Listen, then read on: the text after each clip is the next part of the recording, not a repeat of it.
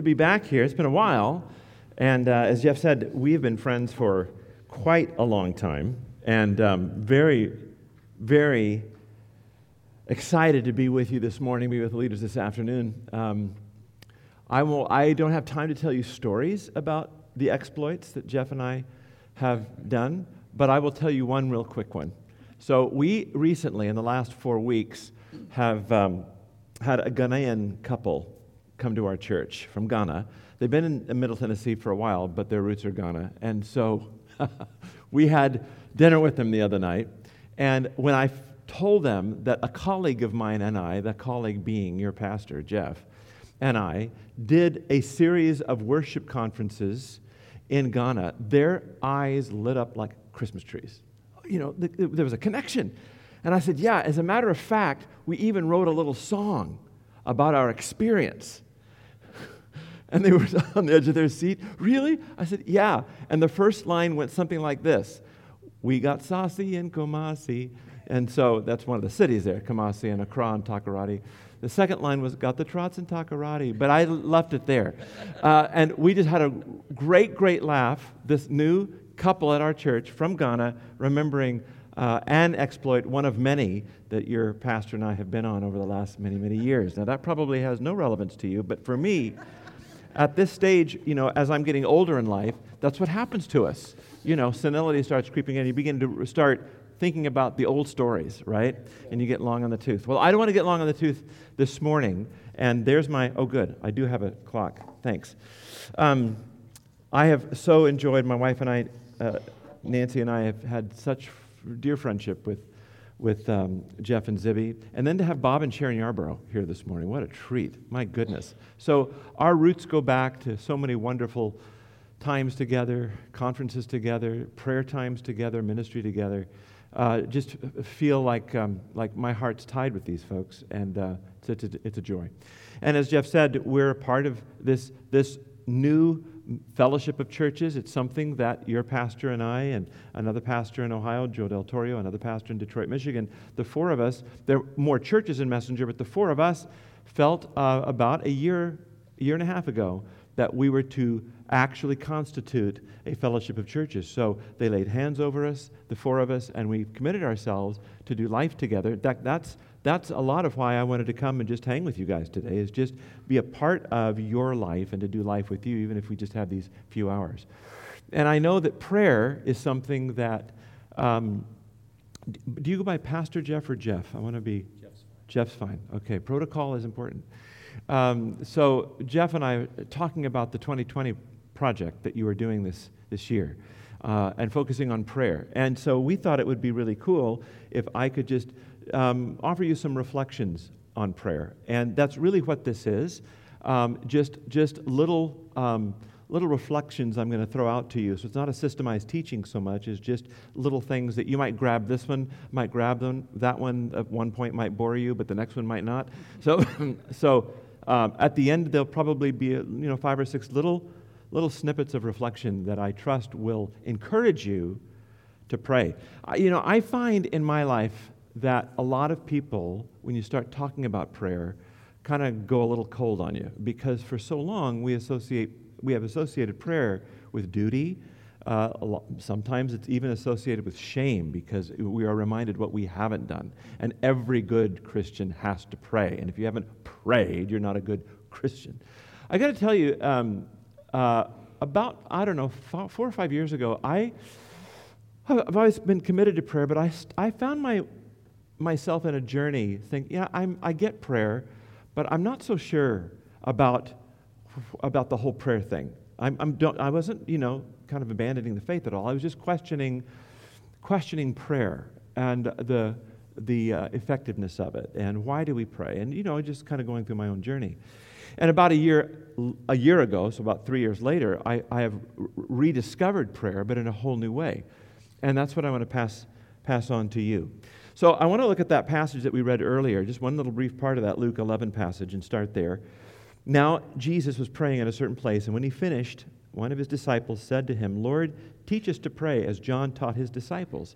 And he said to them, when you pray, say, Father, or as the Matthew version says, Our Father, who art in heaven, Luke omits that and just goes to hallowed be your name. Now, the thing I want you to see here, first off, is that prayer is desirable. I mean, it must have been desirable. Here's Jesus praying. You know, Jesus never set out to teach his disciples to pray. He waited for them to develop hunger.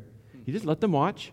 You know, prayer, teaching people to pray was not on Christ's discipleship list. He knew what he wanted to teach, but prayer didn't seem to be one of those things that he really focused on until this desire was expressed by his disciples. Now, you know, when you see the Sermon on the Mount in Matthew 5, 6, and 7, yes, he's teaching on prayer, but that was like a compendium of so much of what he taught over his entire ministry that Matthew kind of puts it all together in this sermon that we have. But the actual moment of prayer teaching came when the disciples asked for it, which tells me something, that prayer must be pretty attractive. I mean, here's Jesus praying, and they're saying, hey, would you teach us to pray? We want that.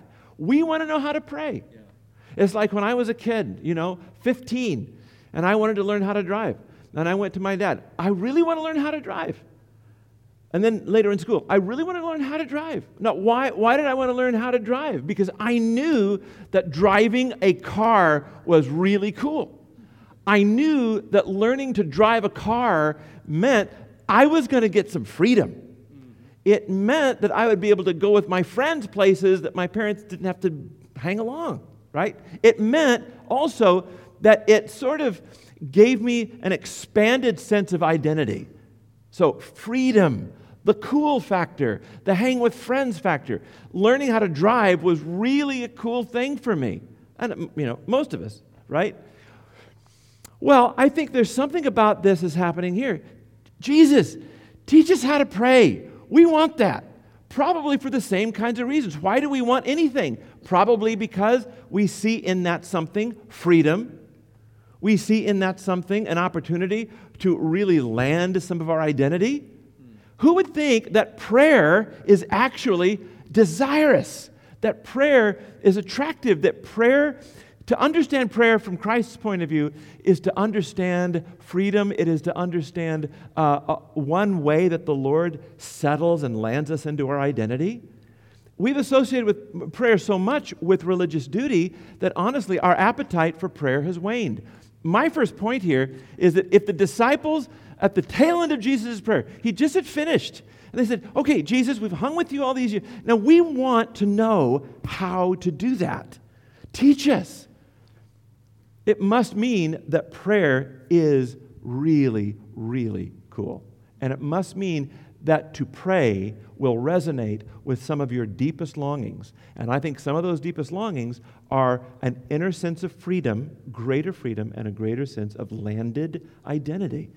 When we pray, we kind of, I am a child of God. You don't pray to earn that. But in prayer, you do experience a greater sense of that landing. Yeah, I am a child of God.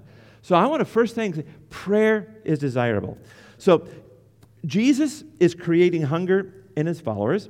Tells me that prayer must have been highly desirable. It also tells me that Jesus meant for a lot of our prayer to be done in groups. So when he teaches the Our Father is the Our Father, not the My Father. Now, there's times for My Father, but the Our Father is really important. I think sometimes we have so privatized prayer, made it such an individual thing, that we, again, over time lose appetite. And Jesus meant for a lot of our prayer to be in groups because that's part of what sustains our appetite to pray. When I'm praying with other people, I get excited about praying by myself. When I'm just praying by myself, I start kind of losing some energy to keep praying by myself. It's actually praying together that is so important. I think that prayer, or this particular prayer, the Our Father, which is a template of prayer, but a foundational core of our prayer, I think that prayer is meant for the entire Jesus community to engage in. That's what you're doing this year. You're engaging as a community. And there's something very powerful about that. So the model of prayer that Jesus taught us was group fellowship with God. For the prayer model Jesus gave his disciples, I think it's the foundation of all prayer. There's all kinds of prayer, supplication prayer, declarative prayer, intercessory prayer. But this prayer, the Our Father who is in heaven, is meant to be the group prayer, the foundation of all prayer that Jesus gave us. And notice that the prayer is offered. Throughout the sense of you praying the Our Father, you're not sensing that you're declaring things or pushing things or moving God's hand. There are places for that. Acts chapter 4, there was a real moving of God in response to the believer's prayer. But the Our Father prayer, the foundation of all prayer, is offered. If we were put in our words, maybe the Luke version of the Our Father would sound something like this. You are our Father. We worship and thank you. You are working in our lives now, and we are assured that you will one day establish your will everywhere. Here's our needs. Here's our sins. We will forgive those who hurt or offend us. Give us strength when life gets rough. Amen. There you go. It's pretty simple. And in a group, that becomes dynamic. Even the part that says, your kingdom come, your will be done, is in the aorist tense, meaning that it's something that we are looking to its arrival, not stressing the process of getting there. When we're saying thy kingdom come or your kingdom come, it's not so much the sense of, Lord, we are asking for your kingdom come here and now. We are, but we're more just ready for its arrival. We're in a receptive mode. Your kingdom is coming, not, Lord, your kingdom's not going to come if I don't pray. A lot of times we don't pray because there's a slight performancism that gets in our prayer. And okay, well, we better pray, the kingdom's not going to come. Listen, this prayer, you can relax into the grip of God. This prayer is meant to be simply an offering to the Lord, declaring what is real and true. His kingdom has come, His kingdom is coming, and it will yet come in fulfillment, and all we need to do is receive that. In fact, this whole prayer is about receiving. Yeah. It's about receiving the life that we have in the Holy Spirit rather than about pushing ourselves for breakthrough. Now, I like words like pursuing God. Way back in the day, in the renewal days, maybe 15, 20 years ago, the phrase "God chaser" was really in the vocabulary. I am chasing God. Well, that's great, and I'm all for that. We have a worship prayer night once a month in our fellowship. We call it Pursuit Night. So I get it, but if that's your primary picture of prayer, I'm pursuing, I've got to catch God, because God's there, and if I don't pray, if we don't worship, we're not going to experience God's presence. If we don't have faith, we're not going to have healing. If we don't pray, then we're not going to get our brownie points in heaven. We have this transactional view of God, this cause and effect thing with God. If we, then He.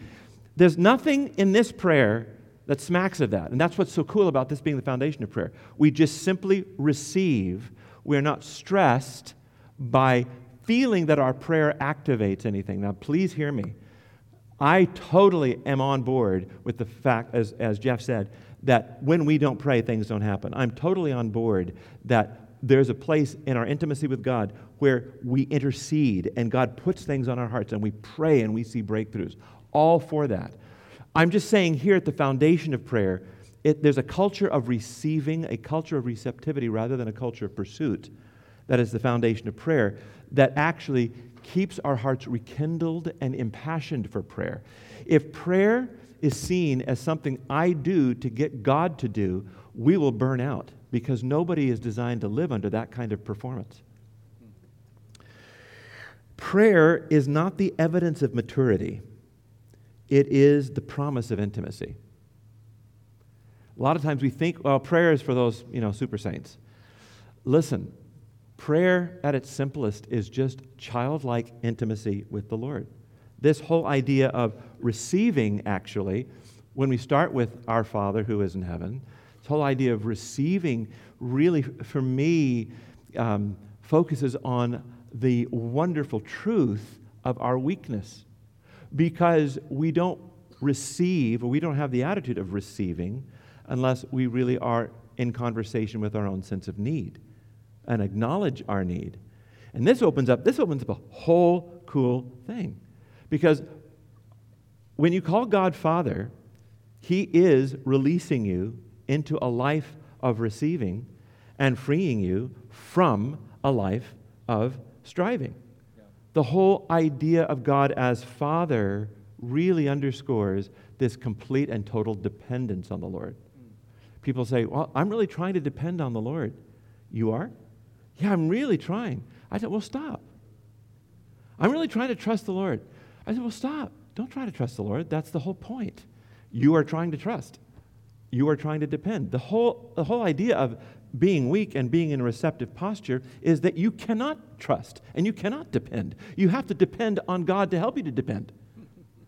Trust in God to enable you to trust. God, I can't trust you, so I'm going to trust you to help me trust you. See, that's real trust. That's a posture of dependence. So our Father is like this ultimate picture of receiving. Everything about being fathered is about receiving. Did you choose your father? No. Were you able to make your father do things? No. Well, maybe. Mostly no. Unless you were a highly manipulative kid. Were you totally dependent on your father? Yes. The very idea of father means that we receive everything that we need. Our Father, for me, our Father right at the beginning shifts me into a mindset of receiving and celebrating my weakness. All right. Now, if we have this sort of transactional view of God, you know, if we do, then He will. I'm not saying that there aren't results when we pray, but I just am guarding us against the kind of performance sort of thing that creeps into prayer that actually turns people off to prayer, makes them feel like they can't pray, makes them feel like I haven't prayed the last 3 days, so why start now? Yeah, prayer is none of that. Prayer is, as we'll see in just a moment, prayer is entering into the very life communion of God. So I'll talk about that here in my next point. I just want to camp on this weakness thing a little bit more. Trying to be weak, trying to be helpless. I tell you where it really landed for me a little while ago. You probably know all this. There are some things in my life that I got early. Some things I'm getting late. I wish I would have gotten earlier, and this is one of those things. You know, how does the power of sin get broken? You know, the old hymn, the Wesley hymn, He breaks the power of canceled sin. So He's canceled our sin, but how is the power of sin broken? Well, the power of sin was broken the moment you admitted 100% weakness and Christ's 100% sufficiency. That's in your narrative now. That's in your story. Now, you may be struggling now, but at least one time, if you're a Jesus follower, there's one time at least, that you confessed, that you admitted, that you acknowledged 100% weakness. Yep. That's the point where the power of sin was severed right there. Because in 100% helplessness and dependency of 100% on Christ, at that point, the power of sin was broken. Now, we can go back to old mindsets. I get that. But actually, you walk in that power by walking in your helplessness.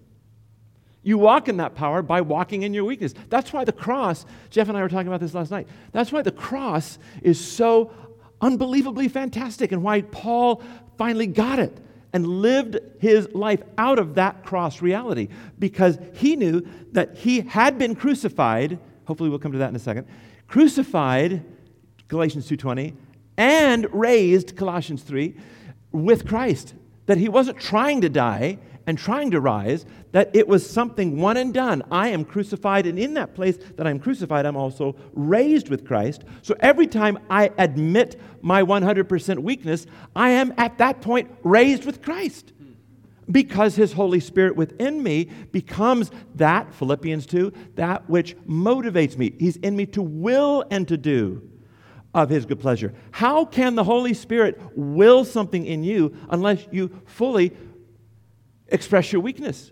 He can't do the willing unless I'm totally weak.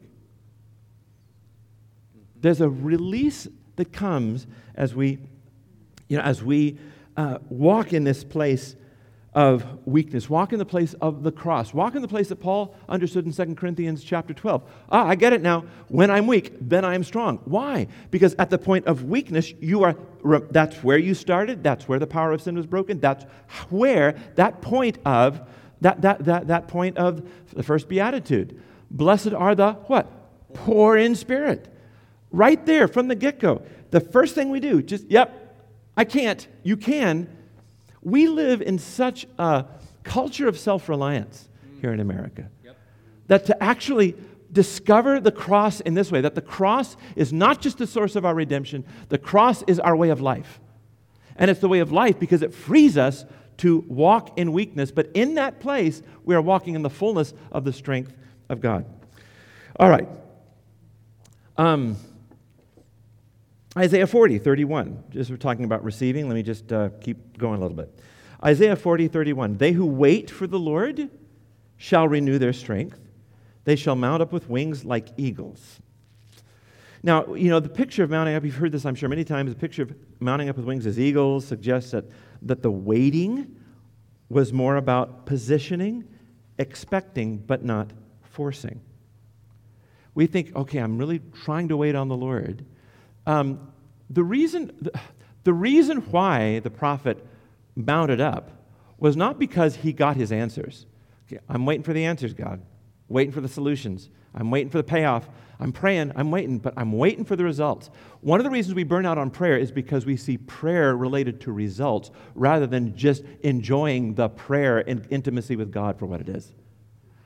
Where the reason why the prophet here mounts up with wings is because he got immersed in the wonder of waiting.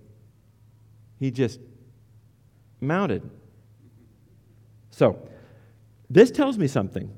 To receive is to wait for the Lord, positioning without pushing, expectation without effort. Isaiah 12:3. And in fact, John 7:38. Jesus said, whoever believes in me, as the scripture has said, out of his heart will flow rivers of living water. And when he said that, Jesus at the feast said that, he was referring to Isaiah 12:3. With joy you will draw water from the wells of salvation. The Holy Spirit is in you because he wants you to draw from him. And when we pray, we're giving place to the Holy Spirit to spring up as a well of life. I think realizing that the Holy Spirit lives within us takes us to one of the most incredible truths about prayer. Just absolutely fantastic. When you are born again, when the Holy Spirit comes and sets up house in you, if you will, he is not just in you, but you now are in Christ, but not just in Christ as a position, but you are in the fellowship of the Trinity as experience. You are brought within the communion of the Father, Son, and Holy Spirit. You say, well, wow, that's really crazy. I don't totally get that. Okay, well, let me tell you a story. So when we started our church, The Gate, 2007, we were there for 3 years, met downstairs. We couldn't use the upstairs. Finally, 2010, we gutted the upstairs and built our little worship center. It's about 350 people. And our prayer leader and my associate pastor, Aaron, Jeff and Zibby know him, they came to me one day and they said, hey, you know, could we get everybody together, the elders and board members and staff, can we just get together and pray for the next 3 Monday nights? I said, I'm all in. I'd love that. Let's pray. I'm all for prayer. So we got together and we prayed. Now, what was interesting is that we didn't have an agenda. It's always good to have an agenda, so don't hear me wrong on this. I'm just giving you my experience. What we did is we got in a circle, and we didn't start with a worship song. We just got in a circle, and people just went around the circle and started praying, just whatever. We weren't there praying for the church or praying for the city or praying for the lost. We now those prayers came out, but we weren't really aimed on anything. And then what would happen is we kind of go for about 15 minutes. Then somebody would pray something, and we'd all recognize it. Oh, sizzle on that one, and then everybody would go boom, like for 2 or 3 minutes, you know. Cool. And then it just all settled down. Then we were back to popcorn, you know. And then somebody else would kind of pray something that just resonated with everybody. And then we went after it. That was really cool. And I had never quite experienced something exactly like that. So we did that 3 Monday nights. We had Christmas holiday. We came back to the first of the year. And I said, you know, that was pretty cool. Let's just do this for a while every other week. So for the next 9 months, we did that. And by the second or third month, I was absolutely taken with what was going on. I said, God, I have felt lots of aspects of your presence. When we worship, I felt your healing presence. I felt all aspects of your presence, but there's something about what I'm experiencing here that I haven't felt in about 20 years. There is a rest and a love and a communion with these saints that really blew my mind. I said, God, what is happening? And I felt the Holy Spirit just tell me in that sweet, still, small voice, you're experiencing our communion. You're experiencing the communion of Father, Son, and Spirit. How cool. And I realized that our love for each other as a leadership team had fast-tracked quickly. I mean, we loved each other, but, you know, we also had things we had to work through. Suddenly, after those first couple of months, we thought, why do I feel so good about you? Because we had been praying together. But it wasn't just, you know, those who pray together stay together. It was more than just a little slogan.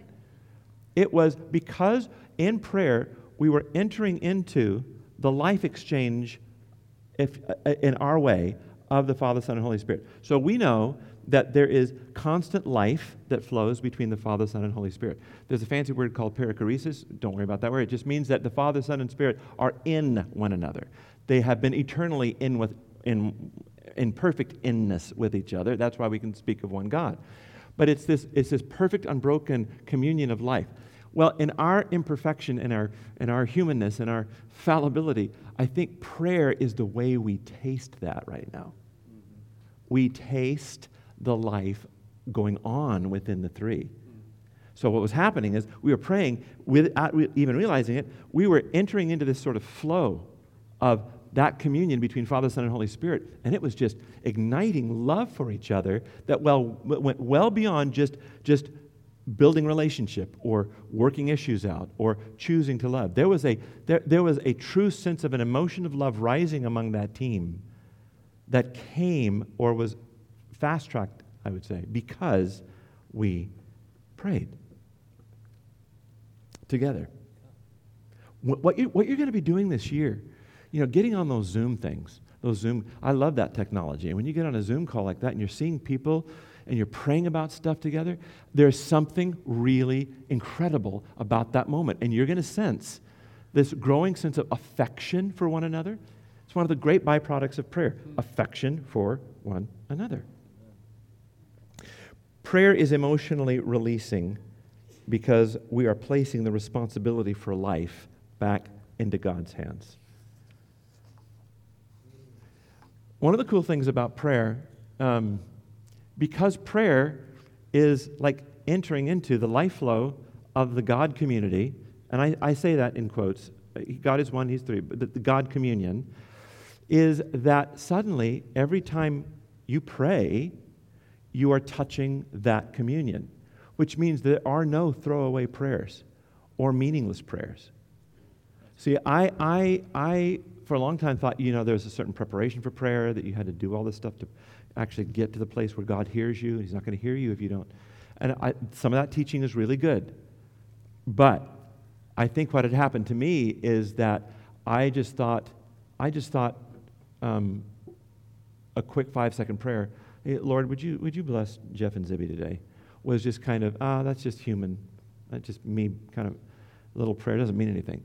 I'm telling you something. Every time you go vertical and you pray, you are touching the life of God. And you know what? That's going to excite you to pray a lot more. Now, you know, I'm just dozens of prayers a day because I know there is no throwaway prayer. You can be sitting at a red light for 5 minutes on the verge of swearing at the universe because it's so long, and you can pray. And in that moment, just a little bit might seem to you like, wow, that's just kind of a prayer. Lord, would you bless my family? Lord, would you bless my neighborhood? I'm telling you, every simple 5-second prayer has meaning because you are entering into the life of God when you pray. That's how we touch it, however imperfectly that is. I'm just saying prayer is the primary way we taste on earth what has been going on for eternity in their communion. Who wouldn't want to pray? Who wouldn't want to just live a life of prayer? So good. That's good. I get excited about stuff like that. Oh, so we, let's see. All right, we could bring this in for landing. Just 2 or 3 more thoughts. So we read passages like Matthew 7, There's a passage in Luke, I think we just read it, Matthew 7, Luke 11. Ask and keep on asking. Knock and keep on knocking. Seek and keep on seeking. That's what it actually means, as you know, in the original. And we say, okay, well, thank you, God, for everyone who asks, and the one who seeks finds, the one who knocks will be opened.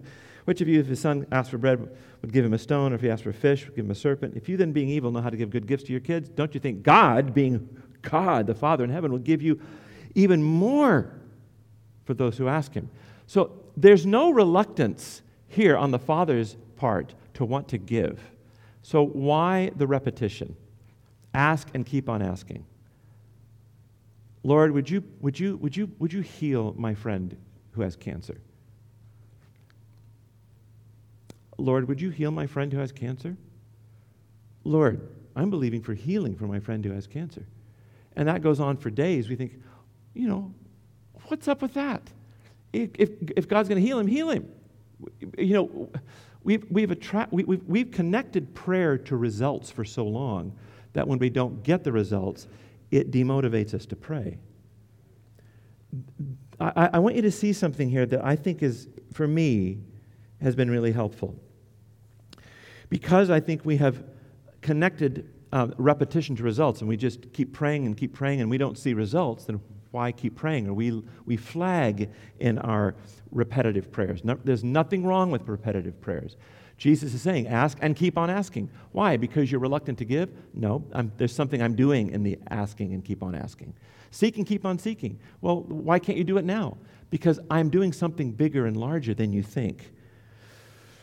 I suggest that Jesus calls us to ask and keep on asking, not because God is reluctant to answer, but there's something about the ways of God in repeated prayer that is really, really freeing. So if you take this story of who has a friend, you know, has a friend come up midnight and he goes to his other friend, knocks on the door, he keeps pounding the door, I need some bread for my friend. Same idea in the widow story in Luke 18, where the widow is bound on the door. In her case, it's unjust. By the way, she's bound on the door and repeating her prayer because of injustice. I love this. You have freedom from God to complain.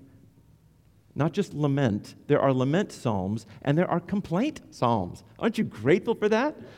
Now, there's a way to complain and not complain, but I just love it, the fact that Jesus gives the rationale for the widow's repetitive prayer, not faith, but the sense of victimization.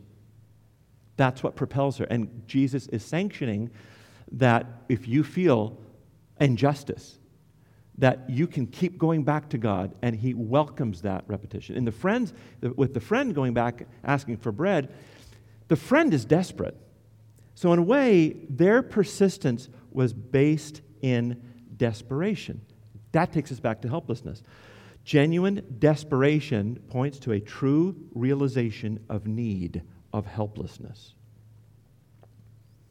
This is Galatians 2:20. I'm crucified. And we walk in that place of daily crucifixion by embracing weakness. And at the point we are embracing weakness, we're actually raised. Because when I embrace weakness, then I am truly in a mindset, a posture to depend. And it's as I depend that the joy of the Lord actually starts governing my attitudes. Yeah. So in a way, desperation is the fruit of our resurrection status. It is precisely acknowledging our weakness that takes all the way back to intimacy with God. The purpose for helplessness is not to make you and I feel like worms. The purpose of the cross, one of the purposes of the cross, and the purpose of walking in the cross, walking in weakness, is so that we would constantly be cultivating intimacy with God. To the degree that I depend on the Holy Spirit, to that degree, I am cultivating intimacy with God. But I only depend on the Holy Spirit when I've stopped trying to depend on the Holy Spirit and just, as I said before, depend on the Holy Spirit to help me to depend on the Holy Spirit. That is a place of such utter weakness. But at that place of utter weakness, that's where intimacy is cultivated. So to skip a lot of lines of logic here and just kind of cut to the chase, when we find ourselves repeating a prayer. Lord, would you, I'm believing for my son. I'm believing for my daughter. I'm believing for this. I'm believing for that. It's not God's reluctance to answer your prayer.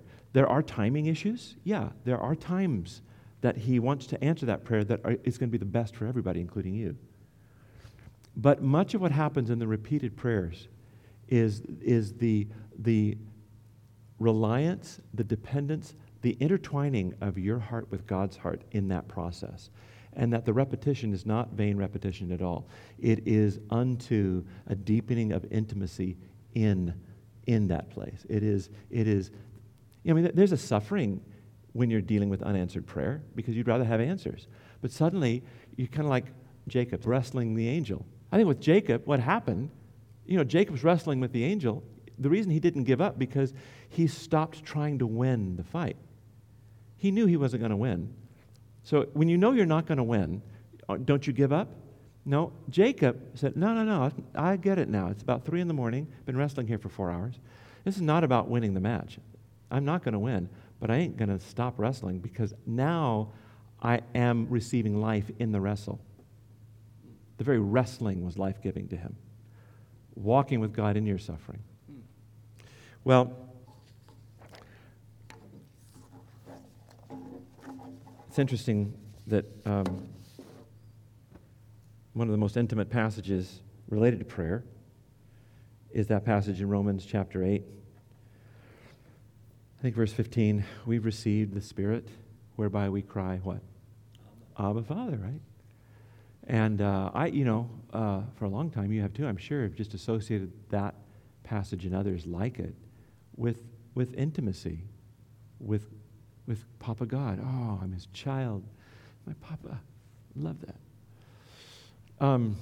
But this Abba cry was like a foundational to the spirituality of the first church. The Abba cry was central to them. Where did that cry come from? Abba, Father, did not come from a cozy moment of any believer or especially Jesus with his Father. The Abba cry was uttered in Gethsemane at the point of intense suffering.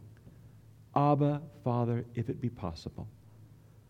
In other words, the Holy Spirit in us that brings us into that place of intimacy, that Abba, Father orientation is rooted in deep pain and suffering, not rooted in a cozy familiarity as a child would have with his or her papa. I'm not saying that that's not there, just saying that the root of the Abba cry is rooted in one of the most intense episodes of pain ever registered in human history. Jesus, Son of God, perfect Son of God, sweating drops of blood.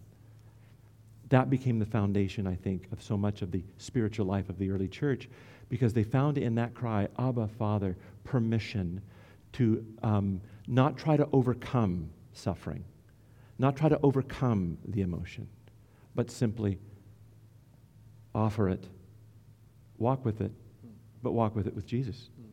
See, we think that victory in prayer is when we overcome the emotion. That traps us.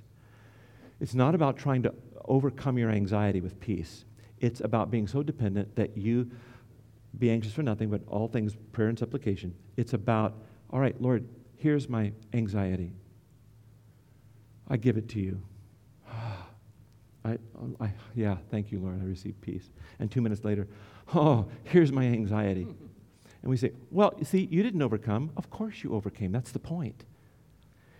You'll do that 30 times a day. Look at how much time you prayed. It's not about trying to get over the suffering or getting over the pain. It's about walking with Jesus in the pain and letting him take care of it and not feeling like you're defeated just because you still feel anxious or still feel at displeased or still feel hurt or still feel afraid. No, that real dependence is the freedom from having to resolve your own emotional needs. And prayer is an opportunity for you to ignore your needs, not try to fix them. Jesus, God is your ultimate distraction. We go to God, will you take care of my needs? Oh, you want me to first do a 180 and look at you so I get my gaze off my needs? Oh, he's the ultimate distraction. As we approach the table, I just pray that today something of a fresh appetite for prayer has ignited in your heart. Father, may you grace and bless Clear River, this congregation, Lord, that they've not known it, but we've walked together for quite a while. I just pray, Lord Jesus, that you would strengthen this family, especially as they embark on this prayer journey. In Jesus' name, amen.